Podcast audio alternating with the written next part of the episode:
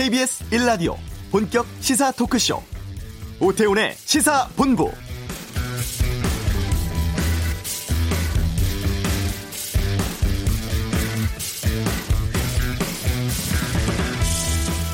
사1로 총선이 딱 석 달 앞으로 다가왔습니다. 본격적인 총선 준비 체제에 들어갔는데요.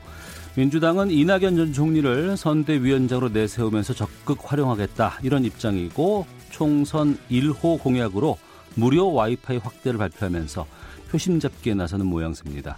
보수 야권은 어제 보수통합협의체 회의에서 총선 승리 위해 반드시 뭉쳐야 한다면서 통합 행보 박차가하고 있습니다. 1호 공약으로 재정 건전화, 탈원전 폐기 발표한 자유한국당은 통합 강조하면서 안철수 전 의원 측에게 오라고 요청을 했습니다만 안 전 의원 측은 정치 공학적인 통합 논의엔 참여할 생각이 없다면서 선을 긋고 있는데요. 여러 어려움 속에서 통합 논의 첫 발을 뗐습니다만 현실화되기 위해선 갈 길이 바빠 보입니다. 오태훈의 시사본부 잠시 후 그냥 갈 수 없잖아 코너에서 선거에서 주요 변수로 자리매김하는 통합이라는 키워드에 대해 정리해 보겠습니다. 신년 대목 맞이한 백화점 세일이 공정위의 지침 때문에 타격받고 있다고 하는데 이슈에서 공정위 연결에 입장 들어보겠습니다. 2부 아는 경찰 이국종 교수에게 욕설 논란에 휩싸인 아주대 문제 또 신정동 엽기 토끼 사건 다루겠고요. 김성환의 뉴스 쏘다 오늘은 검경 수사권 조정 이 내용 짚어보겠습니다. KBS 라디오 오태훈의 시사본부 지금 시작합니다.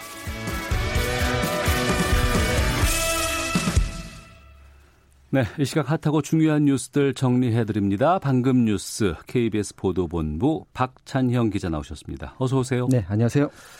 이낙연 전 국무총리가 됐습니다. 네. 민주당에 복귀했다고요.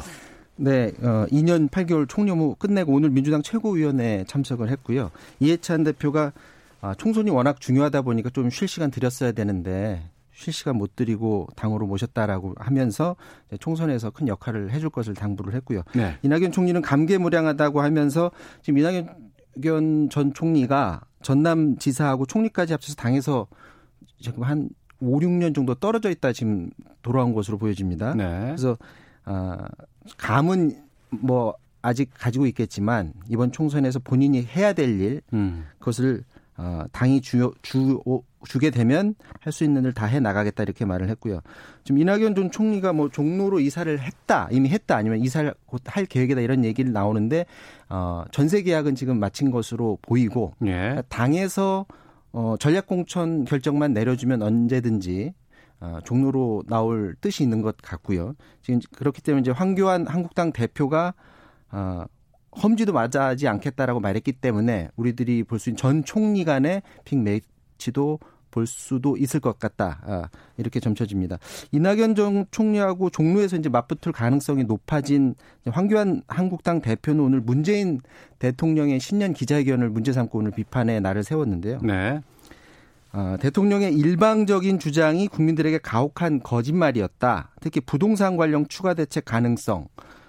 어, 문재인 대통령이 끊임없이 부동산 관련해서는 대책 내놓겠다고 말하지 않았습니까? 네. 그런 언급에 대해서는 어, 대통령은 이제 희망 고문 멈추고 국민께 사죄부터 하라고 하면서 어, 대통령을 몰아세웠습니다. 네. 한미 간의 외교장관 회담이 있었고 이 파병, 특히 호르무즈 해협에 대한 파병에 대해서 여러 가지 공방이 있었다면서요. 그 강경화 외교부 장관이 샌프란시스코에서 폼페이오 미 국무장관과 회담을 했고요. 예. 가장 큰 관심이 미국이 우리나라에 대해서 호르무즈 파병 압박을 어느 정도로 강하게 하느냐 이 부분인데 뭐 우리나라가 생각하는 건 추가 파병하지 않고 네. 그 인근에 있는 아덴만에 있는 청해부도의 작전 범위를 넓히는 이런 선에서 멈추기를 우리는 원하고 있는데 일단 강경화 장관은 회담이 끝난 뒤에 우리 기자들을 만나서 어, 미국이 직접적으로 파병 요청이 있었느냐라고 음. 물었거든요. 그랬더니 네. 어, 미국은 호르무즈 해협에 많은 경제적인 이해관계가 걸린 나라들이 다 기여, 기여 해야 하는 것 아니냐 음. 이런 기본 입장을 가지고 있다 이렇게 돌려서 기자들에게 말했는데 아마 어, 사실은 그보다 더 강하게 얘기를 했을 텐데 이게 뭐 미국이 직접적으로 언급하기 전에 우리 장관이 미국이 어떻게 얘기를 했다라고 직접적으로 말하기 어렵기 때문에 이렇게 돌려서 얘기한 것 같고요. 예. 아무래도 우리나라는 원유 수입 70% 호르무즈 해협을 통해서 수입하고 있는 만큼 그만큼 미국도 우리나라가 역할을 더 해주기를 바라는 건 분명해 보입니다. 아, 하지만 강경화 장관은 이런 요구에 대해서 어떻게 말을 했느냐라는 질문에 대해서 해당 지역에 거주하는 우리 국민의 생명 그리고 기업 보호, 지역 정세 안정을 위한 국제적 노력에 기여하는 방안을 다각도로 검토하고 있다. 이렇게 돌려서 얘기를 했고요. 결국 강경화 장관이 뭐 회담에서 직접적으로 본인의 생각을 전하는 게 아니라 이거는 어 국가안전보장회의 차원에서 다 같이 논의해서 결정할 사안이다라고 우리 기자들에게 말을 했다고 합니다. 이 문제는 이제 미국과의 관계만 생각하는 게 아니고 우리나라하고 네. 또 이란과의 관계도 생각하고 이란이 또 만약에 우리가 파병을 하게 되면 또 보복도 할 수 있지 않습니까? 그런 문제 그리고 그 지역 그 인근 나라에 사는 우리 국민들의 안전 문제 이런 것들 다 다각 도로 살펴봐야 되기 때문에 음. 섣불리 우리가 우리로서는 이제 파병할 수 있는 그런 상황은 아닌 게 분명해 보이고요. 북한 문제도 거론이 됐습니다. 네. 아, 강경화 장관은 특정 시점에 따라서는 북미가 먼저 나갈 수도 있고 음. 또 남북이 먼저 나갈 수도 있다. 이렇게 말을 했습니다. 여기서 말하는 남북이 먼저 나간다라는 거는 남북 관계 개선을 위해서 네. 북미 간의 회담과 별도로 우리가 하고 싶은 걸 좀 하겠다라는 뜻을 얘기한 것 같고 이건 우리 정부가 강력히 원하고 있는 금강산 개별 관광 같은 카드를 미국이 좀 이해해 달라라는 식으로 얘기를 한 것 같습니다. 하지만 지금 미 국무부에서 입장을 내놨는데 네. 미국과 한국은 단합된 대북 대응을 해야 한다. 모든 유엔 회원국들은 유엔 대북 제재 결의를 이행해야 한다라고 음. 말했는데 어, 우리의 그 금강산 관광 카드 같은 거에 결부시켜 보면 우회적으로 반대한다라는 어, 뜻을 나타낸 것으로 보여지고 사실은 뭐 미국이 그렇게 나오리라고는 우리 정부도 분명히 예상을 그동안 했었고 그래 왔었고요. 네. 어. 뭐 대통령이 그런데 신년사에 밝힌 올해 구상인 만큼 정부 차원의 대응 전략 계속해서 추진해 나갈 것으로 보여집니다. 네. 아, 신임 정세균 국무총리 첫 국무회의 참석했다고요? 네, 국무총리 취임 이후 처음으로 주재하는 국무회의였는데 정세균 총리는 앞으로 국민에게 힘이 되는 정부가 되도록 경제 활성화와 국민 통합에 혼신의 노력을 다하겠다라고 하면서 경제 살리기에 올인하겠다라는 그런 뜻을 밝혔고요. 어, 올 한해 경제 활성화와 민생 안정에 매진해 주기를 바란다. 특히 과감한 규제 여파로 기업하기 좋은 환경을 조성하고 우리나라가 4차 산업혁명 시대를 선도하면서 미래 먹거리를 창출, 할 수 있도록 혁신 성장을 더욱 가속화해 주기 바란다라고 말했는데 사실 이 혁신이라는 이 키워드는 네. 지난해 연말에 그, 그 콩남기 부총리가 올 한해 경제정책 청사진 발표하면서 혁신이라는 단어를 17번이나 강조를 했었거든요. 어. 그러니까 이미 이제 우리 경제 키워드는 혁신이라고 강조해 놓은 상태에서 신임 국무총리 역시도 혁신을 통해서 이제 경제를 성장시켜 나가자라는 점을 다시 한번 아, 강조를 한 것으로 보여집니다. 네. 아, 한 뉴스만 더 보겠습니다. 그 지난해 취업 관련된 통계가 나온 것 같은데 취업자 수가 30명 이상 늘었다고요? 30만 명. 30, 아, 30만, 30만 명 이상 늘었는데 예, 예.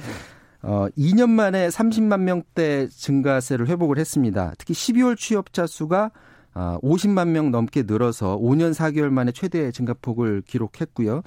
어, 15세 이상 전체 고용률은 60.9%. 그래서 이 고용률이 어느 정도냐면 1997년 외환위기 이후에 예. 가장 높은 고용률입니다. 아 그래요? 네.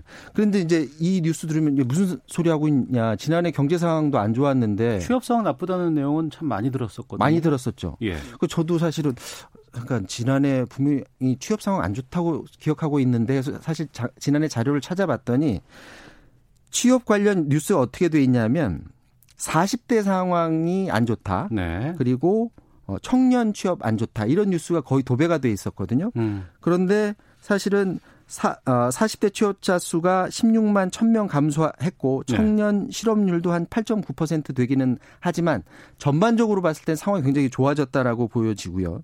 그러니까 특정 연령대만 안 좋아진 게 음. 주류 언론을 통해서 마치 전체 우리 취업 시장이 안 좋아진 것처럼 비춰진 면이 분명히 있어 보이고 실제로 생산 가능 연령 15세에서 64세 인구가 지난해 3만 명이 줄었거든요. 예. 그런데도 취업자 수는 20만 8천 명 늘었으니까 지난해 취업 상황 나쁘지 않았습니다. 특히 이제 주목해 봐야 될 점이 일자리 질이 굉장히 좋아졌다는 점입니다. 음. 일자리 질이라는 거는 정규직 일자리를 보면 되는데 네. 임금 노동자 중에 상용 노동자가 44만 4천 명이나 늘어났습니다. 그러니까 일자리 질도 좋아졌고 전체적인 취업 상황도 나쁘지 않은 지난 한 해였다 이렇게 볼 수가 있을 것 같습니다. 네, 방금 뉴스 KBS 보도본부 박찬영 기자와 함께했습니다. 고맙습니다. 이어서 교통 상황 보겠습니다. 교통정보센터 윤여은 리포터입니다. 네, 고속도로 낮 시간에 이용해 작업 중인 곳이 많습니다. 청주 영덕고속도로 영덕 쪽 수안터널 부근 1km 정체 작업 여파고요. 중부내륙 고속도로 창원 쪽도 작업 때문에 연풍터널 부근에서 3km가량 밀립니다. 경부고속도로 서울 쪽은 죽전 휴게소에서 서울 요금소 쪽으로 참사차로 막고 작업을 하고 있어서 신가의 분기점에서 서울 요금소 쪽으로 6km 정체고요. 이후로는 달래내에서 반포, 부산 쪽은 반포에 서울에서 서초까지 밀립니다. 서울 외곽고속도로는 송내 일대 양방향에서 정체인데요. 일산 쪽은 장수부터 판교 쪽은 서운 분기점부터 속도 못 내고 있습니다. 간선도로는 점심시간을 보내면서 여유를 찾아가고 있습니다. 다만 올림픽대로 공항 쪽 잠실과 청담대교 사이에서는 두 개 차로 막고 사고를 처리하고 있어서 이 일대 혼잡하고요. 이전엔 반포에서 성수대교, 공항 쪽은 동호대교에서 동작대교까지 속도 못 내고 있습니다. 강변북로 구리 쪽은 한강대교에서 한남대교 사이 정체입니다. KBS 교통정보센터였습니다.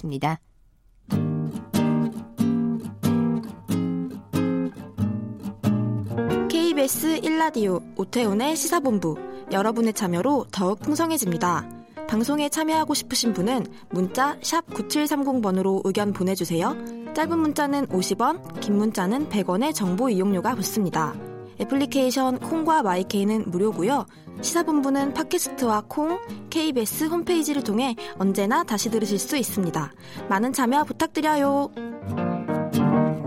설 연휴가 다음 주부터 시작됩니다. 이때가 대형 유통업체들이 대규모 세일하는 기간이라고 하는데 어, 공정위의 지침 때문에 대형 유통업체들의 정기 세일을 위축시켜서 소비자가 피해를 보고 있다. 이런 비판들이 좀 제기되고 있습니다. 공정거래위원회 고병희 유통정책관 연결해서 이 내용 좀 짚어보겠습니다. 나와 계십니까? 네, 안녕하세요. 공정거래위원회 유통정책관 고병희 국장입니다. 네. 공정위가 올해부터 시행을 한 백화점 특약 관련 지침이 정기 네. 세일 유축시켜서 소비자들 피해가 있다 이런 기사들이 나오고 있는데 이 지침이 어떤 거예요? 예 이번에 그 시행된 백화점 특약 매입 지침에는 그 그간에 이제 관행적으로 납품업체들이 부담해왔던 그 세일 시의 가격 할인분이 예. 법상의 판촉 비용에 해당이 되고 어.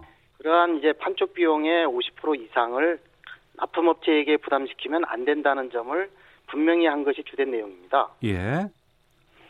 다만 이제 백화점과 같은 대형 유통업체들이 그 판촉 비용 분담 원칙은 그 이미 이제 2012년에 그 대규모 유통업법이 제정될 때부터 규정되어 있는 사항이었기 때문에 새로운 규제를 도입한 것은 아닙니다.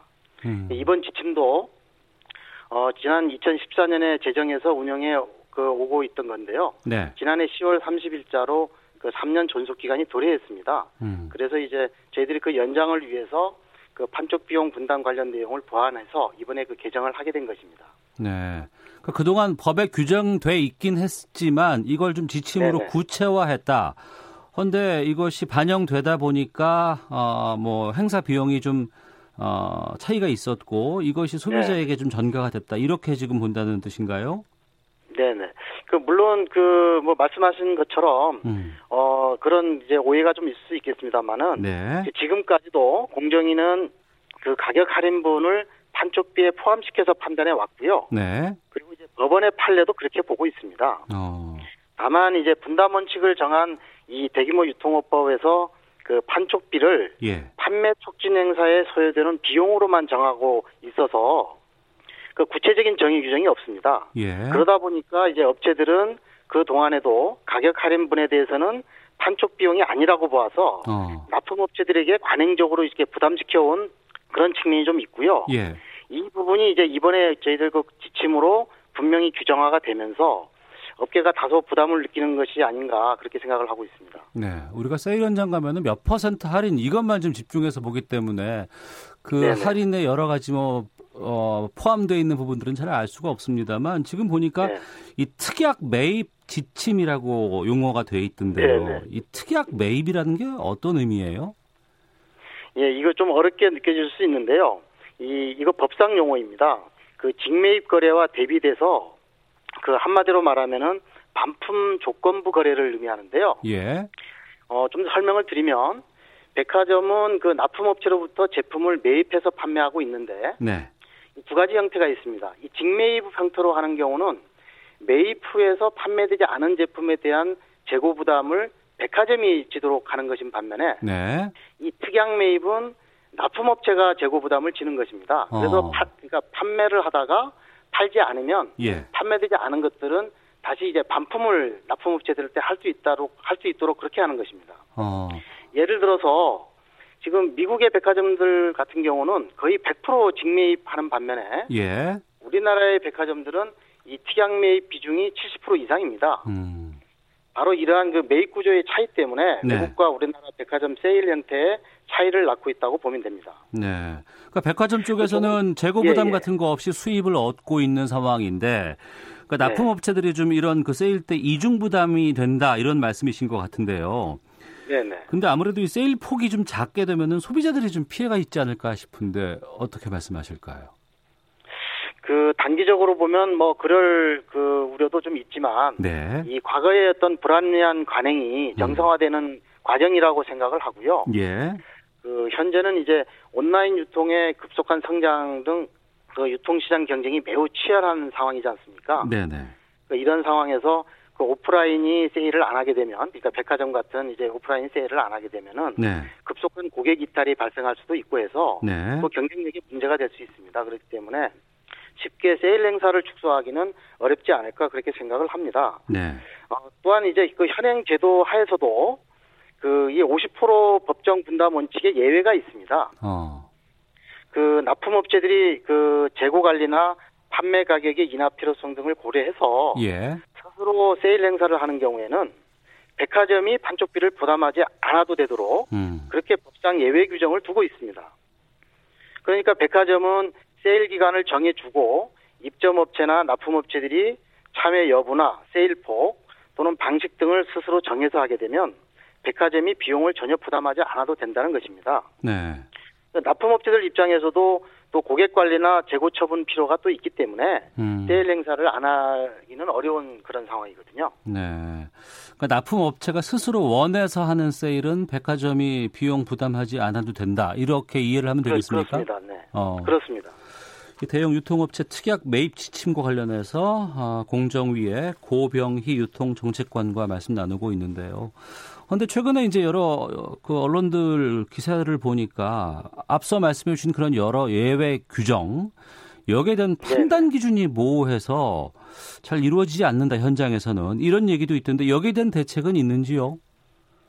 예, 그 말씀하신 것처럼 그 백화점 입장에서 볼 때 그 자기가 하는 행, 그 세일 행사가 예외 규정에 해당될 수 있는지 또 해당되지 않는다면은 어떤 내용으로 약정을 체결해야 하는지 등에 대해서 좀 걱정되는 부분이 있을 수 있다고 봅니다. 네. 어, 저희들이 그래서 그 조만간 간담회, 업계 간담회를 좀 통해서 업계가 그 이 법을 준수하는데 어려워하는 점이 무엇인지를 좀 구체적으로 좀 드, 들으려고 하고 있고요. 예. 또 모호하다고 느끼는 점에 대해서는 그 판단 기준을 정립해서 알려주고 음. 또 잘하고 있는 업체들이 좀 있습니다. 그래서 그런 그 우수 사례들을 모아서 저희들이 그 업계하고 이제 공유하는 형태로 그 법 준수를 위한 지원을 좀 강화할 그런 생각입니다. 네. 일정 정도의 그 표준 가이드라인 같은 거 좀 만들면 좋지 않을까 싶거든요.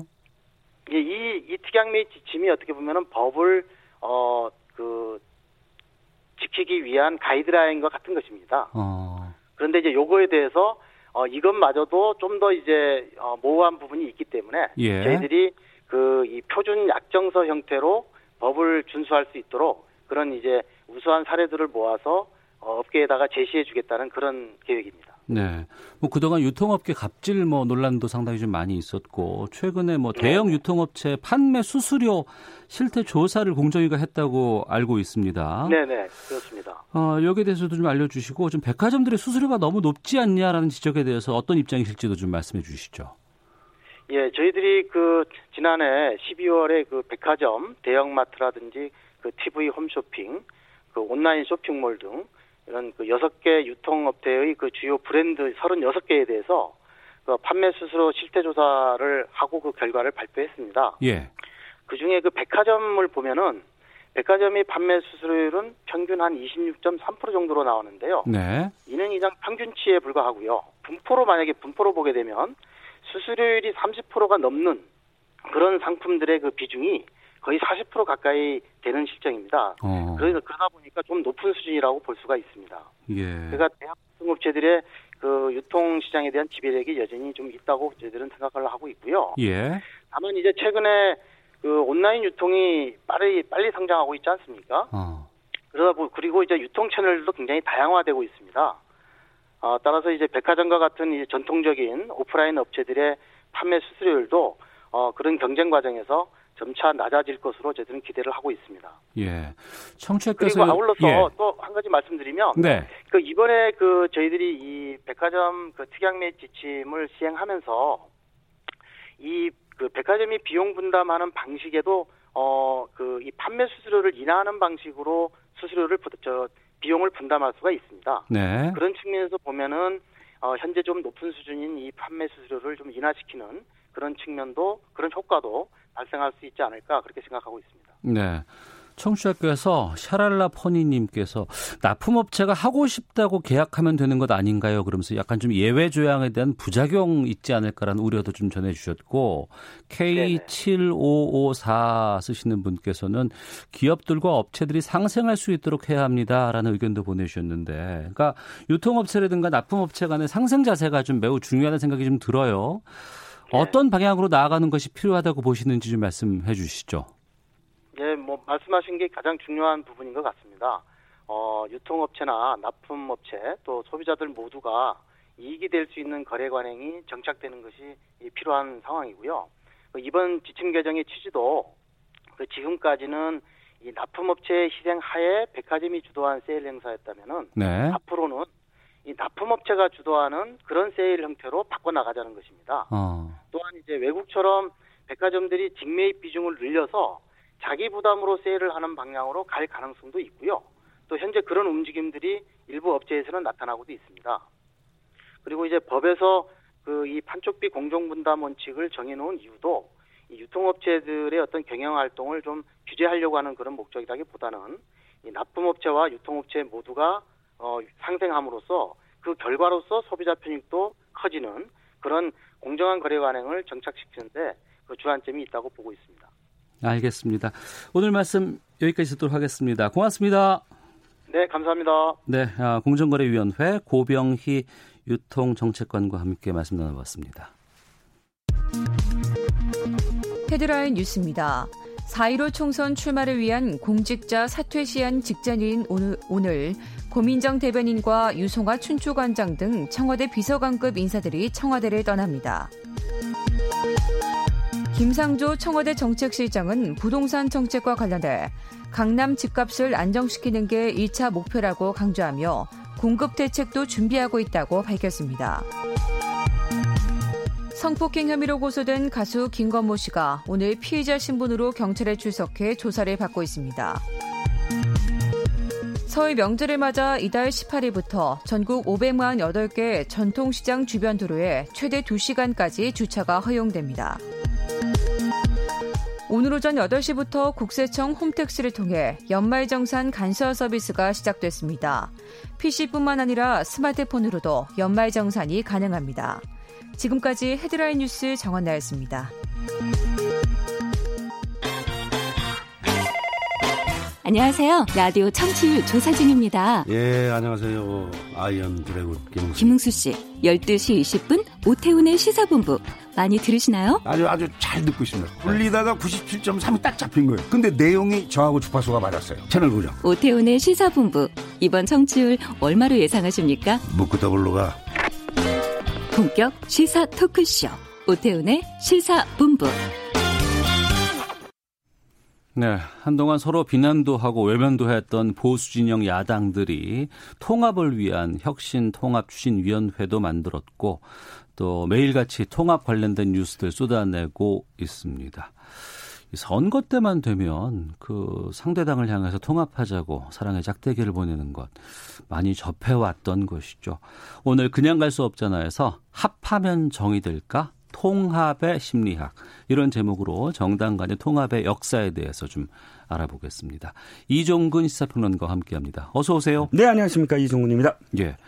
통합이 우리 선거 지금까지의 여러 지형 역사를 보면 주요 변수로 자리매김한 건 맞죠? 네, 그럼요. 어. 뭐 결정적인 변수죠. 예. 네. 그런데 아, 이 통합이라는 주제는 설 특집으로 한 2시간 하셔야 되는데 너무 많았어요. 우리 곁에 명멸해 갔던 그 정당 이름들을 다 얘기하는 것만으로도 네. 그리스 로마 신화 같거든요. 그, 어. 그, 신들 이름처럼 예. 정당 참 많죠. 그런데 정말 이 많은 정당들 속에서 통합이라는 키워드가 우뚝 올라선 건 사실 87년 이후라고 봐야 될 것 같아요. 네. 왜냐하면 그 이전엔 1공화국, 2공화국 때는 어, 좀 우리가 의원 내각제적 요소가 굉장히 강했고 네. 그렇기 때문에 정당들이 뭐 이렇게 통합을 할 이유가 별로 없었어요. 어. 그런데 상공화국 이후는 군사 정권이기 때문에 그때는 어, 정당들이 그렇게 많지 않고 딱 세력들이 네. 군사 정권 대 권위주의 정권 대 민주주의 어. 예. 뭐, 뭐 민주 대 반민주 음. 뭐 이런 아주 이분법으로 사실 그 군사 정권에 저항하는 세력들이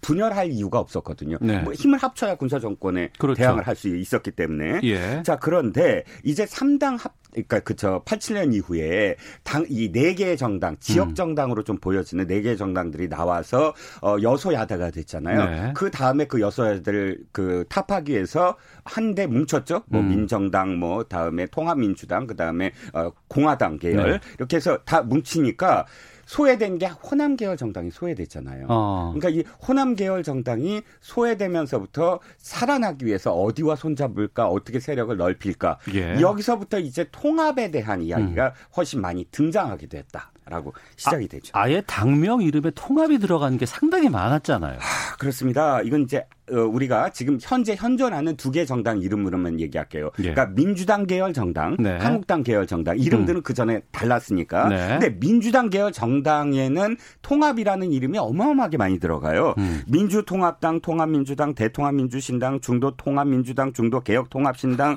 거기에다가 예. 통합이라는 말을 약간 변주하면 연합도 음. 가능하잖아요. 그렇죠. 새정치민주연 합 그리고 연합을 우리나라 말로 하면 더불어. 어. 더불어민주당까지 포함을 하면 예. 이렇게 통합이라는 말 말이 굉장히 민주당 계열에 많이 들어간다라고 음. 할수 있는데 네. 아까 왜 제가 이제 호남 정치, 호남권 정치 세력이 소외됐다 그랬잖아요. 네네. 그러면서 살아남기 위해서 어 제야 운동권 세력과 손잡고 또 음. 김대중 대통령이 아, 아, 김대중 후보 시절 또는 장 대표 시절에 외연을 확대하기 위해서 전문가 집단들을 많이 또 이렇게 그 영입을 하거든요. 판사 네. 출신의 추미애 어, 판사라든지 뭐 이런 어. 영입을 하면서부터 제 세력들이 좀 이렇게 그 이 정파로 예. 이렇게 자리 잡게 되고 근데 이들이 총선 때 분열하면 대선 때 다시 합치고 음. 대선 직전에 분열하면 총선 때 합치고 그러니까 주로 이 선거 직전에 분열하는 건 네. 경선에 불복해서 어. 경선에 불복하고 아 나와서 이제 새로운 당을 차리고 음. 그 다음에 실패하니까 또 다시 다음 선거에서 또 다시 합치고 이렇게 되면서 통합이라는 말이 계속 반복되면서 많이 쓰이게 됐다라고 할 수가 있겠습니다. 네. 청취자 언제나 딩동댕님이 3당 합당 생각납니다. JP가 통합의 원조입니까? 라고 했는데 이 3당 합당 통합의 원조를 JP로 봐도 될까요? 아, 통합의 원조. 그러니까 이것도 제가 왜 두 시간이 필요하냐면 예. 통합과 그다음에 합당과 그다음에 입당과 이게 약간씩 성격이 달라요. 어. 이제 합당이라는 것은 어, 주로 이 좀더 이념이 다르고 음. 하는 정당들이나 혹은 20명 이하의 정당들이 합쳐졌을 때 합당이라고 하고 네. 20명 이상의 정당들이나 10% 이상의 지지를 받는 그런 세력들이 모인 걸 합당이 통합이라고 하거든요. 그러니까 음.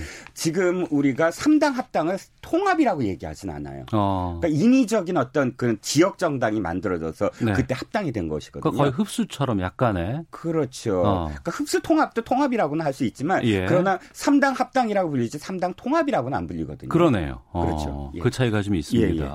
그러니까 앞서서 이제 크게 한국당 계열이라고 말씀해 주셨는데 이쪽은 좀 분열이 좀 적었잖아요. 네, 분열이 적은 이유가 딱 한 가지예요.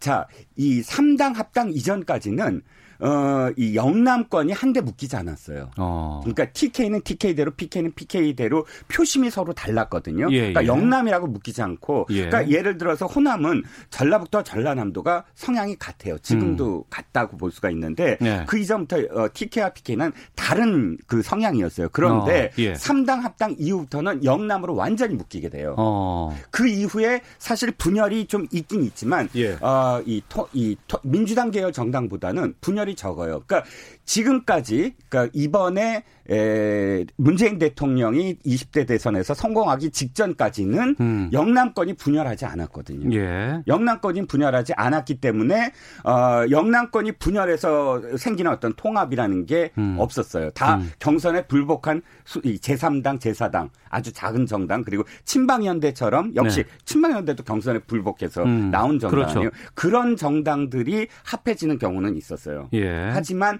그러나 지금 민주통합당 아까 그러니까 민주당의 통합처럼 음. 그렇게 자주 일어나거나 하다못해 이해찬 대표가 그런 얘기했잖아요. 민주당 역사상 처음으로 어, 똑같은 이름을 갖고 총선에 이번에 나온다. 4년 음. 동안 이름이 안 바뀌었다. 네. 처음 있는 일이거든요. 아, 그거조차도 처음 있었던 예, 예, 일이었고. 예. 그러면 궁금한 게 네. 과거 선거에서 그렇게 아, 통합이라는 키워드가 여러 의미를 부여했고 네. 움직임들을 네. 만들어냈다 그러면 네. 그 통합이 선거의 승리까지 이어졌습니까 항상? 아, 앵커님 오늘 질문 중에 가장 중요한 질문입니다. 네. 왜냐하면 지금 보수 통합 얘기가 많이 나오잖아요. 예. 그럼 통합이 무조건 승리한다? 음. 전혀 안 그렇더라고요. 제가 찾아보니까 민주당 계열 정당을 한번 볼게요. 네. 분열해서 치른 선거에서 어, 두 번은 승리하고 세 번은 패배했어요. 네. 그런데 통합해서 치른 선거는 네 번을 패배했어요. 아, 승리한 적은 없고요. 아, 승리한 적은 두 번이에요. 어. 그러니까 비율로 얘기하면 예, 예. 통합한 것보다 지금 분열해서 치른 선거가 덜 패배했다 이렇게 어. 표현을 할까요? 예. 자 보수로 얘기하면 더 쉬워요. 한국당 계열은 뭐냐면 분열해서 치른 선거는 어, 세번 승리하고 세 번 패배했는데 통합해서 치른 선거는 한 번밖에 승리를 안 하고 세 번 다 패배를 했어요. 왜 그럴까요? 패배하는 이유는 딱 한 가지예요. 예. 자, 통합 그러면 무조건 다 국민들이 찍어줄 것 같지만 음. 안 그렇거든요. 네. 통합하는 과정도 참 중요하고 통합하는 이유도 중요해요. 그렇겠죠. 국민들은 아주 꼼꼼히 그걸 보거든요. 그 과정을 다 보니까. 네네. 근데 과정을 보면 딱 뻔한 통합이 있어요. 뭐냐면 서로 지분 나눠 먹기. 음. 그러니까 서, 통합하는 과정에서 누구 좀 이렇게 그 이확이 누구 지역구는 확보해 줘. 네. 우리는 몇 석을 확보해 줘. 음. 그러면 우리는 너네는 몇 석을 확보해 주, 뭐 인정해 줄게. 이런 식의 과정이 보이거든요. 네네. 네. 이렇게 그 이 통합하는 과정 속에서 어. 그러면 사람 국민들은 야 저거는 새로운 어떤 이념도 없고 음. 또는 혁신해서 우리가 아 정말 뭘 잘해 볼게 이렇게 반성하거나 다음 단계로 넘어가는 무엇인 무엇인가 국민들한테 내놓는 이미지 또는 결과물이 없잖아요. 네. 그저 자기네들 밖으로 챙기려고 한다라는 어. 인식이 드는 순간 통합은 아 이건 아니야 음. 밥그릇이야라고 네. 딱 판단을 내리고 어. 어 패, 그러니까 표를 주지 않는다는 거죠. 예, 통합 자체도 중요하지만 통합이 올 때까지 있었던 여러 가지 발언들, 과정들, 잡음들 이런 것들을 국민들은 다 챙겨보고 있다는 거 아니겠어요? 그렇습니다. 어. 그러면 지금 보수 쪽에서 지금 통합 논의가 지금 본격적으로 지금 이루어지고 있잖아요. 네. 이 범위는 어디까지 갈지도 궁금하고 또 정말 네. 통합은 될지 또 잡음은 없을지에 대한 궁금증이 좀 있습니다. 어떻게 보세요? 자 일단 보수 통합의 이유를 한번 보면 네. 반문 연대 이렇게 되고 있어요. 네. 그러니까 문재인 대통령, 문재인 정부에 반대하는 모든 세력이 모여라라는 음. 것이거든요. 그러면 이, 이 이유만으로 성공을 할까라고 생각을 하면 사실 실패한 사례가 더 많다는 거예요. 어. 어, 왜냐하면 지금 보시자고요. 어, 민주당 계열의 정당이 사실 이명박 대통령, 뭐 박근혜 대통령 그 당시 대선에서 다 졌잖아요. 네. 그리고 박근혜 대통령 이후에 박근혜 대통령이 선거의 영향으로 불리는 건 거의 5연승, 뭐 거의 뭐 6연승 할 정도로 뭐 보궐선거, 지방선거, 그다음 총선 이렇게 연달아서 승리했었던 적이 있었어요. 음. 자, 그러면 거꾸로 이쪽에서 봤을 때 민주당 계열은 그때마다 네. 반 한나라당 연대를 했어요. 어. 그리고 반 이명박 연대, 반 박근혜 연대를 했어요. 결과적으로는. 예. 자, 우리가 맨날 지고 있다. 지는 어. 이유를 보면 우리가 통합하지 않았어다. 그래서 통합이라는 말이 계속 또 생겨났고요. 네. 그래서 어, 이슈 자체가 반민주 음.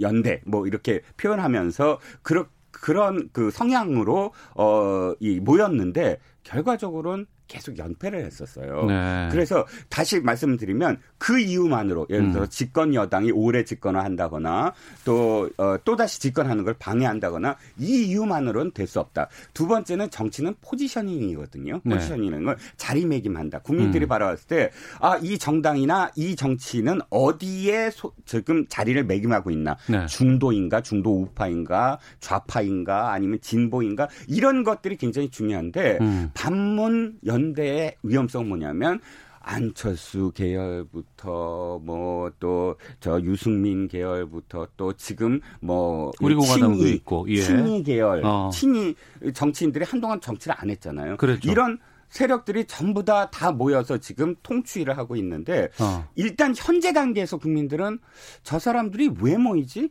라는데 아직은 피부에 와닿지 않고 있다. 음. 그러니까 이 과정이 곧바로 이어져야 될 게 뭐냐면 네. 미래도 얘기를 해야 돼요. 어. 그러니까 과거만 얘기하지 말고 우리의 예. 미래는 무엇이다. 그러니까 그 과정이 아직은 남아 있다. 어. 그래서 어. 좀 미지수다라고 볼 수가 있겠네요. 예. 커피타임님, 안 되는 집안이 늘 분열하는 겁니다. 라고 의견 주셨고, 차재문님은 그냥 갈 수 없잖아. 시간 좀 늘려주세요. 라고 말씀해 주셨고, 8280님께서 정당과 인물 보고 투표하는데 통합 등의 이유로 당선되고 다른 정당으로 입당하는 건 금지하는 것 아닙니까? 라는 또 의견도 좀 주셨거든요. 자, 하나만 여쭤볼게요. 네네. 안철수 전 지금 바른미래당 대표가 상당히 좀 변수로 떠오르고 있는데 네. 이 어떻게 전망하세요 이쪽은? 아 일단 안철수 대표는 그 100m 미인이에요. 음. 멀리 있을 땐 되게 미인인데 가까이 네. 있을 땐 좀 미지수다. 제가 어. 미국에 계시니까 아직 가능성이 많아 보이지만 네. 일단 돌아와서 자기를 어디에 자리매김하느냐 그게 관건이거든요. 음. 어, 나, 뭐 중도냐 우파냐 좌파냐 이런 것을 시작할 때부터 평가가 다시 시작될 것이다. 라고 보여집니다. 알겠습니다. 이종근 평론가와 함께했습니다. 말씀 고맙습니다. 네, 감사합니다. 예, 잠시 후 2부 아는 경찰로 돌아오겠습니다.